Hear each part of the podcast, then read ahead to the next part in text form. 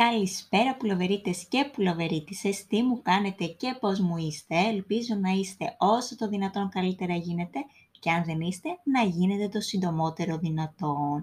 Τι ευχάριστη θέλω να πιστεύω έκπληξη είναι αυτή σήμερα με την ε, εκπομπή ενός νέου επεισοδίου. Χρόνια και ζαμάνια, τόσο που μέχρι και εγώ είχα αμφιβολίες για το αν θα επανέλθει έτσι, αυτή η podcast εκπομπή, διότι ήταν ένα καλοκαίρι μέσα στη μετάβαση και τα σκαμπανεβάσματα. Θα σας δώσω μια ιδέα, γιατί το σημερινό επεισόδιο έτσι κι αλλιώς είναι μεταβατικό και εισαγωγικό για τη νέα ετούτη σεζόν. Από Σεπτέμβρη ξεκινάνε όλα και εγώ στο δεύτερη σεζόν θα το πάρω τώρα λοιπόν.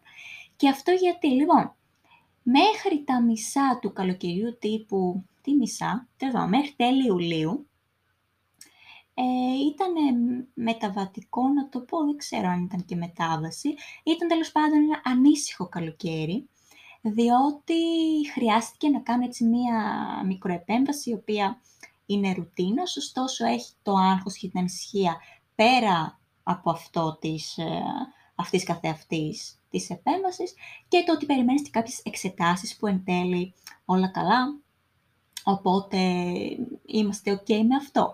Η πιο έτσι περίεργη περίοδος νομίζω ότι είναι ειδικά για κάποιον που πρώτη φορά μπαίνει σε αυτή τη διαδικασία, είναι λοιπόν ε, η ψυχοφθόρος περίοδος πριν το χειρουργείο, πριν την ίδια την επέμβαση, το προηγούμενο βράδυ, ακόμα και εκείνη την ημέρα πριν μπεις στην αίθουσα και πάρεις την ωραιότατη αναισθησία σου, που από τότε έχω ευχηθεί και κανένα δύο-τρεις άλλες φορές να μπορούσε επί τόπου να με ναρκώσει κάποιος για να μην σκέφτομαι να μην υπάρχω οριακά. Λοιπόν, είναι λοιπόν περίεργο, τουλάχιστον εγώ έτσι το βίωσα, διότι παίζει ρόλο καταρχήν και το περιβάλλον. Δηλαδή, προτείνω να πάρετε άτομα λιγότερο αγχωμένα από εσάς και περισσότερο ψύχρεμα. Πέρα λοιπόν από αυτό, είναι η όλη διαδικασία περίεργη, ακόμα και τη στιγμή που θα σε πάρει ο τραυματιοφορέας για να σε μεταφέρει με το φορείο στη, από το δωμάτιο του νοσοκομείου της κλινικής, οπουδήποτε είναι, στο, στην αίθουσα του χειρουργείου, διότι πέρα το ότι ανά λεπτό σκέφτεσαι, τώρα θα με κοπανίσει σε καμιά γωνία, διότι πάει τρένο, ε, βλέπεις και αυτές τις λάμπες άσπρες, τις άσπρες λάμπες φθορείου, πάνω από το κεφάλι σου, είναι το μόνο που βλέπεις όταν είσαι ξαπλωμένος, ανάσκελα στο φορείο και είναι έτσι κάπως περίεργο, ήταν και χαμηλοτάβανο εκεί πέρα η αίθουσα. Ήταν δηλαδή πολύ περίεργη η διαδικασία. Βέβαια, είχαμε και το ευτράπελό μας, διότι, να σας το πω, νομίζω ότι εν τέλει όλο αυτό το περιστατικό αξίζει μόνο και μόνο για να σας πω ότι θα ακολουθήσει τώρα. Πάει λοιπόν η μητέρα μου να μου πάρει από το έχει εκεί πέρα τέλος πάντων ένα τύπου κατάστημα δώρων στο ισόγειο της κλινικής, που ουσιαστικά απευθύνεται κυρίως σε γυναίκες οι οποίες έχουν μόλις γεννήσει. Ανεβαίνει λοιπόν πάνω με ένα ωραιότατο αρκουδάκι, άσπρο, μικρό γλυκούλι, που έχει μια καρδούλα μπλε στη μέση, η οποία πάνω της αναγράφει It's a boy και έχει και ένα μικρό μπαλονάκι ροζ. Έκανε και συνδυασμό μπλε ροζ. Σου λέει πιάσαμε και τα δύο. Της λέω τι είναι αυτό; Λέει, σου έφερα για το καλό και αυτά. Λέω, ναι, το βλέπω, αλλά τι γράφει πάνω. Λέει, σ' αγαπώ, δεν γράφει. Να σημειώσω σε αυτό το σημείο ότι η μητέρα μου δεν γνωρίζει γρή αγγλικά, αλλά το I love you ή I love you, πείτε το όπως θέλετε, πίστευα μέχρι πρότινος ότι μπορεί να το αναγνωρίσει ακριβώς διότι από το γεγονός και μόνο ότι αναγράφεται πάνω σε καρδούλες παντού και μόνο φωτογραφικά σου μένει αλλά έκανα λάθος, διότι όπως μου είπε, ρώτησε την πολίτρια τι γράφει πάνω αυτή η ρημάδα, η καρδούλα, με εκείνη να της απαντά ότι λέει «Σ' αγαπώ», ενώ η καρδούλα λέει «Είναι αγόρι». Οπότε εγώ ξαφνικά βρέθηκα από εκεί που είχα μπει να κάνω μία ρημάδα μικροεπέμβαση, να έχω βγει όχι απλά εγκυμονούσα και ετοιμόγενη, αλλά λεχόνα πια, σε σημείο που εδώ έρχεται και το κορυφαίο. Την επόμενη μέρα ε, ήμουν μόνη μου στο δωμάτιο και έρχεται μία καθαρίστρια να καθαρίσει, τέλος πάντων μια υπάλληλος καθαρισμού, το δωμάτιο έτσι, για την καθημερινή καθαριότητα. Και μου λέει η γυναίκα, μια χαρά, να πάει να μου πει τις ευχές της, οι οποίες δεν ήταν περαστικά ή κάτι τέτοιο, ήταν γεννήσατε να σε ζήσει. Την κοιτάω. Η αλήθεια είναι ότι φορούσε και ένα μπιζαμάκι που παρέπεμπε σε λίγο λεχόνα, διότι ήταν έτσι ροζ, κάπως περίεργο πολύ, πολύ ρομαντικό και μεταορμονικό. Τέλος πάντων, και της λέω, όχι, λέω, έγινε λάθος και αυτά. Βέβαια, το έσωσε γιατί είπε ότι, λέω κι εγώ, τόσο αμέσως το σώμα να έχει, ρε παιδί μου, μαζέψει, γιατί είμαι αρκετά αδύνατη αμέσως μετά τη γέννα. Λέω, ναι, ακριβώς δεν ήταν επειδή γέννησα, ήταν επειδή έγινε ένα λάθος τέλος πάντων, μια παρεξήγηση μικρή. Το αρκουδάκι ακόμα είναι εδώ, το μπαλουνάκι ξεφούσκωσε, αλλά δεν μας πειράζει.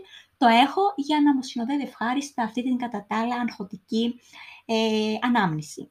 Λοιπόν, οπότε περνάω από το πρώτο μέρος του καλοκαιριού στο δεύτερο, το οποίο ήρθε στην εκπνοή βασικά του καλοκαιριού, με μία έτσι ευχάριστη για αρχή είδηση. Και ξέρετε τι έχω πάθει, να το πω σε αυτό το σημείο. Έχω κάτι σαν μετατραυματικό, δεν ξέρω αν μπορώ να το πω, μετατραυματικό στρες, μετατραυματικό οτιδήποτε. Πλέον δεν μπορώ να πω κάτι θετικό χωρίς να βάλω μία προϋπόθεση. Δηλαδή, μόλις τώρα είπα, κάτι θετικό για αρχή είπα, ούτε που θυμάμαι. Ναι, δηλαδή, α, κρατάω πάντα μια επιφύλαξη ότι πώς θα είναι στη συνέχεια. Βάζω πάντα μια προϋπόθεση. Αν μου πεις θα πας εκεί την Πέμπτη, καλώς εχόντων των πραγμάτων ή εφόσον όλα πάνε καλά ή μακάρι όλα να πάνε καλά.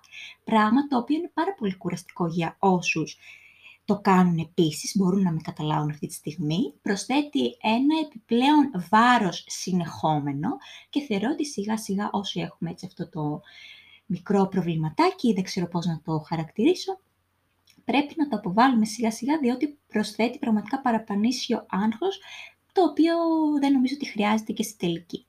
Τέλος πάντων, προέκυψε λοιπόν μια ωραία επαγγελματική ευκαιρία, η οποία βέβαια συνεπαγόταν την αποχώρηση, το πω έτσι, ε, τη μετακόμισή μου βασικά από την πόλη στην οποία διέμενα τα προηγούμενα 8 χρόνια, δηλαδή το 1 τρίτο σχεδόν της ζωής μου και ολόκληρη την ενήλικη ζωή μου, διότι από τα 18 που πήγα για σπουδές μέχρι τα 26 που είμαι τώρα κλεισμένα παρακαλώ, ε, ζούσα στη Θεσσαλονίκη, συγκεκριμένα στην Ευαγγελίστρια, που είναι ένα χωριό μέσα στη πόλη και την αγαπάω πάρα πολύ σαν περιοχή και σαν γειτονιά, όπως αγαπάω και το σπίτι μου, ε, παρόλο που το συχτήριζα αρκετές φορές ενδιάμεσα με κάτι μικροπροβλήματα που μου έβγαζε, το αγαπάω πάρα πολύ ακόμα. Και όλη αυτή η μεταβατική έτσι, περίοδος ήρθε απότομα, διότι μέσα σε μία εβδομάδα από όταν βγήκε η απόφαση ε, ότι έχω προσληφθεί και λοιπά για να πάω στο νησί, δίνω και ένα δεύτερο στήριο αυτό που θα ακολουθήσει μετά, ε, έπρεπε λοιπόν μέσα σε μία εβδομάδα να πάω Θεσσαλονίκη, δεν ήμουν εκεί την διακοπές, να πάω Θεσσαλονίκη, να μαζέψω πράγματα, να κανονίσω τη μετακόμιση και να βρεθώ μέσα αυτό το διάστημα και στο νησί, δηλαδή να βρω διαμονή, να κλείσω στήρια και όλα αυτά. Σε, μέσα τώρα αυτό τέλη Αυγούστου. Οπότε ήταν μια περίοδος ευχάριστα αγχωτική, διότι και ευχάριστα βασικά, όχι μόνο αγχωτική, και ευχάριστα λυπηρή, εντελώς οξύμορη, γιατί έχεις τη στενοχώρια το φόβο και την ανασφάλεια για αυτό που αφήνεις, που το ήθελα πάρα πολύ, γι' αυτό και το προσπάθησα πάρα πολύ να μείνω πάνω από θέμα δουλειάς, αλλά δεν έκατσε. Ε, έχεις όμως και τον ενθουσιασμό και όλη αυτή τη χαρά που έρχεται με την εκπλήρωση της ανάγκης για, και της επιθυμίας για αλλαγή ταυτόχρονα. Οπότε ήταν ένα πολύ περίεργο διάστημα και ο τρόπος που έγινε, δηλαδή το πολύ απότομο αυτής της αλλαγής, ήταν ταυτόχρονα και βοηθητικός, διότι ε, δεν είδα με το σπίτι μου εντελώς άδειο, που είναι όποτε το σκεφτόμουν, δηλαδή σκεφτόμουν τι θα με στεναχωρήσει περισσότερο, σαν ε, σκηνή, σαν εικόνα στο μυαλό μου, σαν οτιδήποτε, ήταν το ότι θα δω το σπίτι μου φεύγοντας όπως την μέρα που πήγα για να το κλείσω και να το νοικιάσω πριν από 8 χρόνια. Ευτυχώς δεν αξιώθηκα να το δω εντελώς άδειο, διότι όταν έφυγα ε, είχα αφήσει τα πράγματα μέσα, όχι όπως ήταν, είχα μαζέψει ρούχα, τα πάντα βασικά από διακοσμητικά, όλα, όλα, όλα.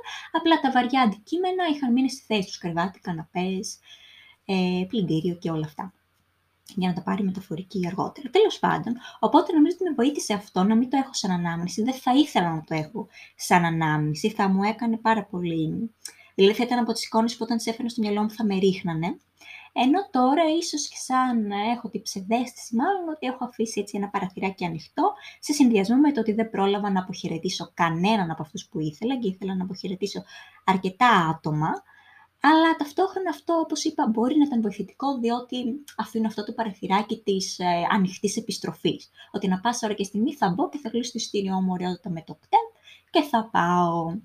Τέλος πάντων, οπότε ήταν λίγο έτσι αυτή η περίοδος και όπως σας είπα, ανέφερα μια λεξούλα που είναι η λέξη μισή, διότι η δουλειά που με το καλό έχω ξεκινήσει, αλλά είναι ακόμα σε εξέλιξη, διότι περιμένω να τακτοποιηθούν και κάποια άλλα πραγματάκια. Στείλτε μου πολύ θετική σκέψη και ενέργεια, παρακαλώ πολύ, για να δρομολογηθεί επιτέλους και να ξεκινήσω όπως πρέπει να ξεκινήσω. Είναι σε ένα νησί των Κυκλάδων, μεγάλο νησί, δεν θα πω παραπάνω, το αφήνω στη φαντασία σας τα περισσότερα. Και μια σκέπα και φαντασία, εδώ ήθελα να καταλήξω, στο ότι είχε έχει προηγηθεί ένα επεισόδιο εδώ στο podcast μας και αντίστοιχο κείμενο στο blog, στο οποίο αναφερόταν η δύναμη και η αξία ουσιαστικά του να φανταζόμαστε και να οραματιζόμαστε τη ζωή μας και σχέδια που θέλουμε να υλοποιηθούν κλπ. κλπ. Σε εκείνο λοιπόν το επεισόδιο είχα αναφέρει ότι προσωπικά σαν ανάγκη μου έχει δημιουργηθεί το να πάω να ζήσω τώρα που είμαι έτσι, στο, ακόμα σε πολύ νέα, νεαρή ηλικία, ρε παιδί μου. Θέλω να πω πριν γεμίσω με παραπάνω υποχρεώσεις κλπ. κλπ. Και να πάω να ζήσω ένα διάστημα, σε ένα μικρό διάστημα, δεν χρειάζεται πάρα πολύ μεγάλο, σε κάποιο νησί. Είναι λοιπόν αυτή η ευκαιρία η κατάλληλη για να γίνει αυτό. Και το έφερα στο μυαλό μου λίγες μέρες αφού συνέβη, ότι Δηλαδή, πράγματι, κοίτα να δεις που καμιά φορά αυτό που φαντάζεσαι μπορεί και να βγει. Βέβαια, συνέβησαν κάποια πρόοπτα στο ενδιάμεσο που με κάνουν για ακόμα μια φορά να βάζω προϋποθέσεις πριν πάω να πω μια ευχάριστη εξέλιξη. Αλλά τέλος πάντων, και νομίζω ότι θα ήταν χρήσιμο να πάτε και όσοι δεν έχετε ακούσει, να ακούσετε εκείνο το επεισόδιο ή να διαβάσετε το συγκεκριμένο κείμενο στο blog γιατί καμιά φορά δεν ξέρεις, ρε παιδί μου, και πώς θα φέρνει αυτή η ζωή. Τι άλλο ήθελα να πω. Ήθελα να πω ότι αυτή μου η ανάγκη λοιπόν είχε δημιουργηθεί πολύ έντονα το τελευταίο χρόνο. Αγαπάω πάρα πολύ τη Θεσσαλονίκη σαν πόλη. Είναι νομίζω η μόνη πόλη στην οποία μπορώ να ζήσω όχι μόνο πολύ άνετα, αλλά και πάρα πολύ ευχάριστα. Δηλαδή έβγαινα από το σπίτι μου και ένιωθα ότι δεν βγαίνω από το σπίτι μου, από άποψη οικειότητας και τριβής με την πόλη, ειδικά στο κέντρο. Είναι και εύκολη πόλη, αλήθεια είναι. οπότε, ναι, μεν την αγαπάω ακόμα πάρα πολύ και ήδη μου έχει λείψει. Δηλαδή, προχθές που είχε έτσι λίγο πιο μούντο καιρό, έλεγα μακάρι να ήμουν στη Θεσσαλονίκη να πήγαινα μια βόλτα στην παραλία. Παρόλο που βαριόμουν να κάνω την απόσταση πολλές φορές, το νοστάλγησα, η αλήθεια είναι, όπως και τα θερινά της, πάρα πάρα πάρα πολύ. Τέλος πάντων, αλλά με είχε κουράσει και όλος αυτός ο ρυθμός της ζωής στην πόλη. Με είχαν κουράσει πολύ απλά πράγματα που μπορεί να ακούγονται και πολύ, δεν ξέρω, μη γιάννη ή οτιδήποτε. Με είχαν κουράσει ακόμα και οι άνθρωποι περαστικοί στον δρόμο κάποιες φορές. Δηλαδή αυτό το ότι θα βγεις έξω και δεν ξέρεις τι θα συναντήσεις και τι μπορεί να σου χαλάσει τη διάθεση. Από το να πας σε ένα σούπερ μάρκετ και να πετύχεις τον οποιονδήποτε που έχει διάθεση να τσακωθεί, όχι μαζί σου, απλά να είσαι παρούσα και μάρτυρας ενός περιστατικού που θα γίνει και θα σε βάλει σε μια σκέψη και σε ένα mood πιο έτσι, υποτονικό ή να εκνευριστείς με κάτι κλπ. κλπ. Και εντάξει, είναι και λογικό, γιατί όταν ζεις σε ένα χωριό, και θα πετύχεις τρία άτομα να βγεις έξω. Οπότε, από τα τρία, μειώνονται οι πιθανότητες του να πετύχεις κάτι κουλό, από ότι αν εκτεθείς σε 300 άτομα με μία σου μόνο έξοδο από το σπίτι. Οπότε είναι λογικό προφανώς, απλά γιατί ότι με κούραζε, με κούραζε, δεν ξέρω, κάτι με είχε κουράσει. Ήταν βέβαια και μια φάση που έψαχνα ταυτόχρονα για δουλειά για αρκετά μεγάλο διάστημα, οπότε μάλλον ήρθε και κούμπωσε κάπως αυτή η κούραση από το ένα πράγμα το άλλο πράγμα.